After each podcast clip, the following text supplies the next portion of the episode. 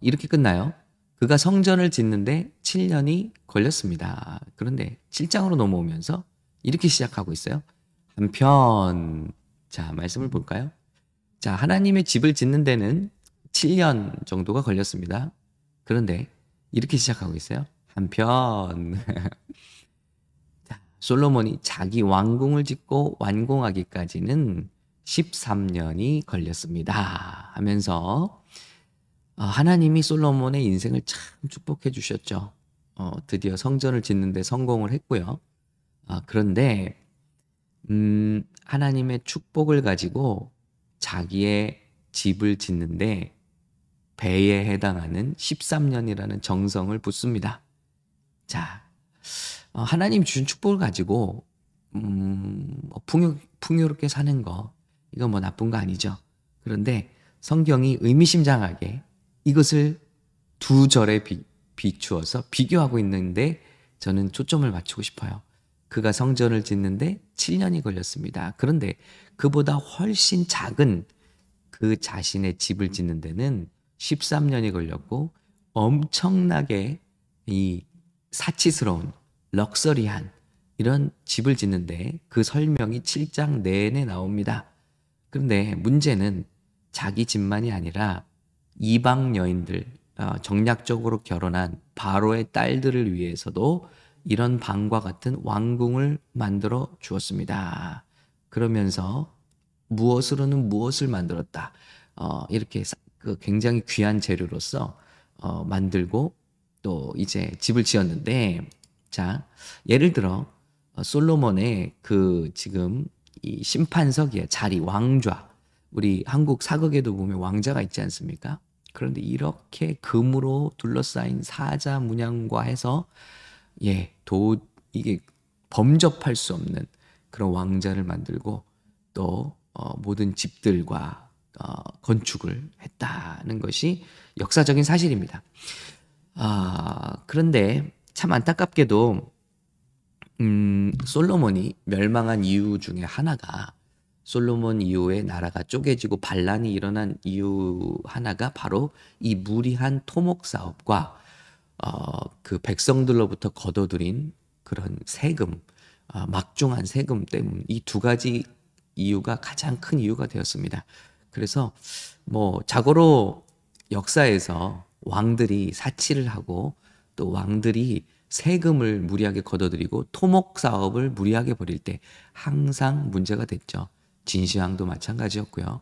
또 어, 멸망한 많은 나라들이 비슷한 이유입니다. 그런데 솔로몬도 그 길을 걷고 있더라는 것입니다. 그래서 저와 여러분이 좀 어, 우리가 음, 교훈으로 삼기 원하는 거예요. 그건 뭐냐면 예전에 우리에게는 우리 부모님 세대 저도 기억하는데요. 하나님의 나라가 진심으로 먼저인 때가 있었습니다. 그리고 교회가 먼저인 때가 있었어요. 예. 그런데 지금 시대는 다 나, 나, 나, 나 중심적이 되지 않았나 하는 생각이 들어요. 그리고 과거에 우리가 분명히 교회를 세우고 하나님의 나라를 세우고 전도하려고 애쓰고 선교하려고 애쓰고 했을 때는요. 하나님께서 정말 부흥을 주셨고 다른 복을 정말 주셨어요. 먼저 그 나라와 그 일을 구할 때 정말 우리 삶이 더불어 잘 되는 복을 받는 그런 하나님의 은총을 누렸다는 거죠.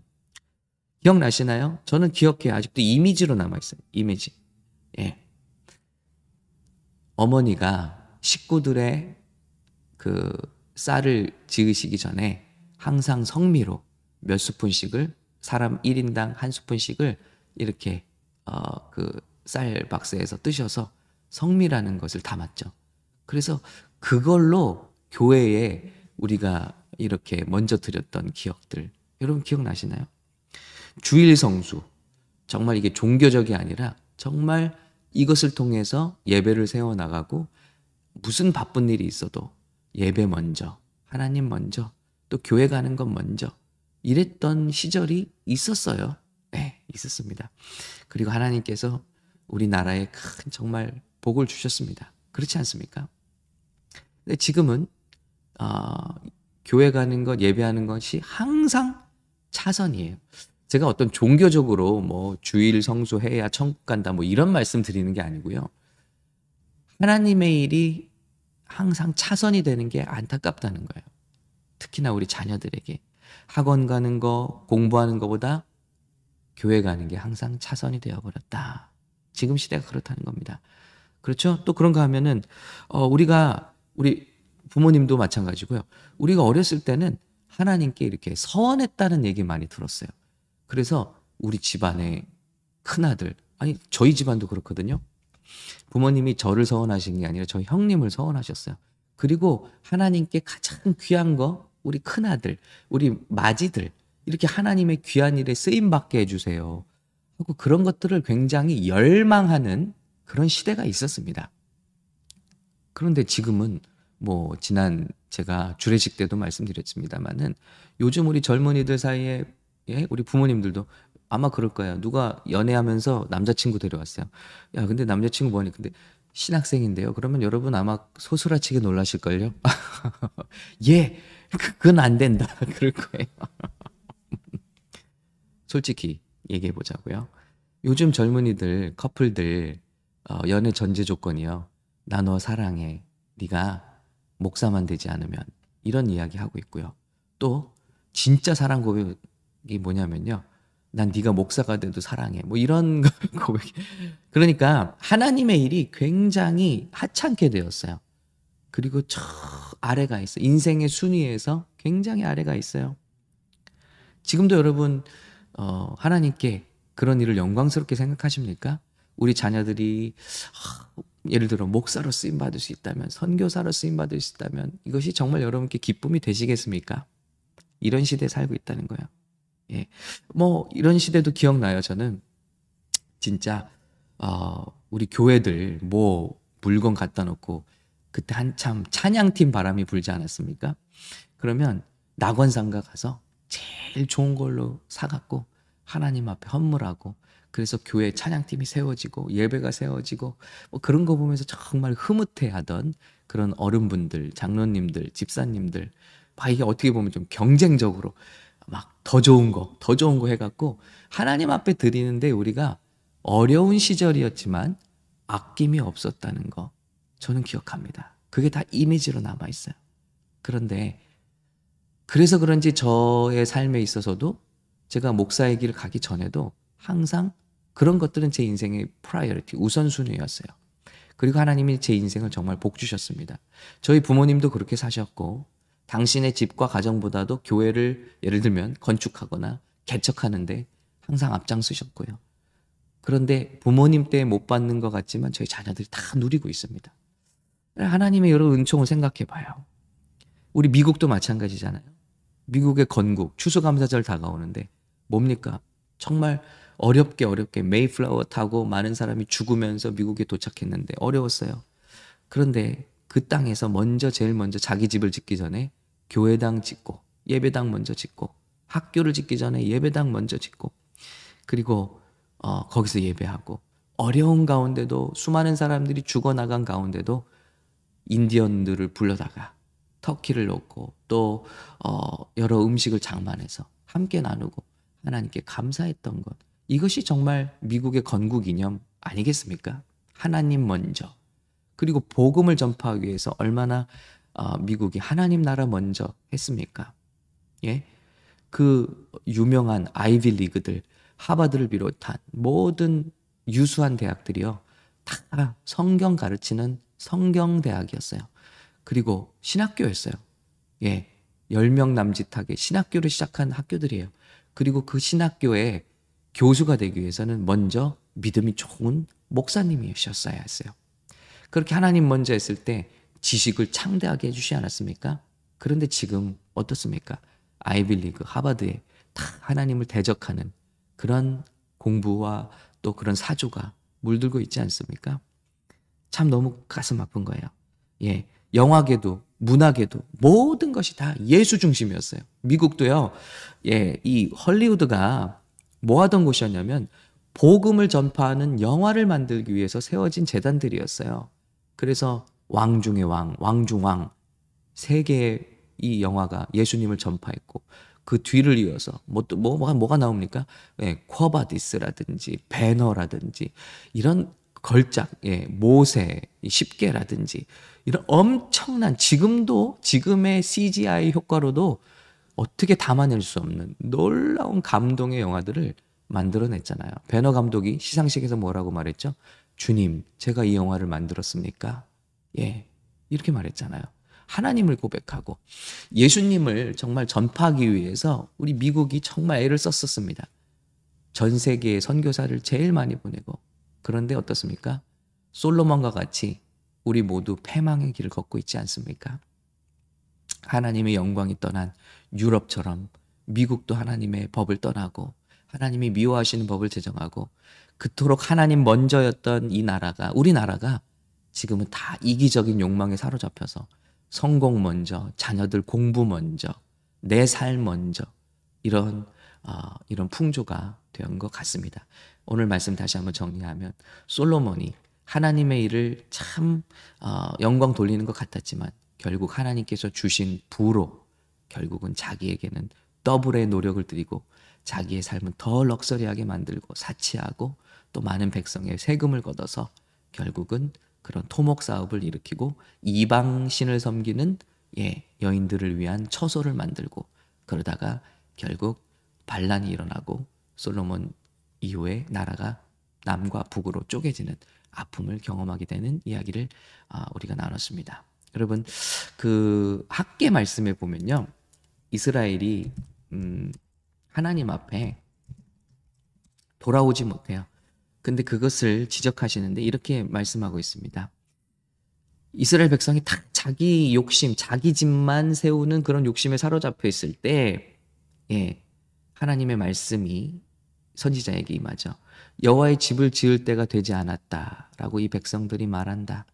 그때 예언자 학계를 통해 주신 여호와의 말씀입니다.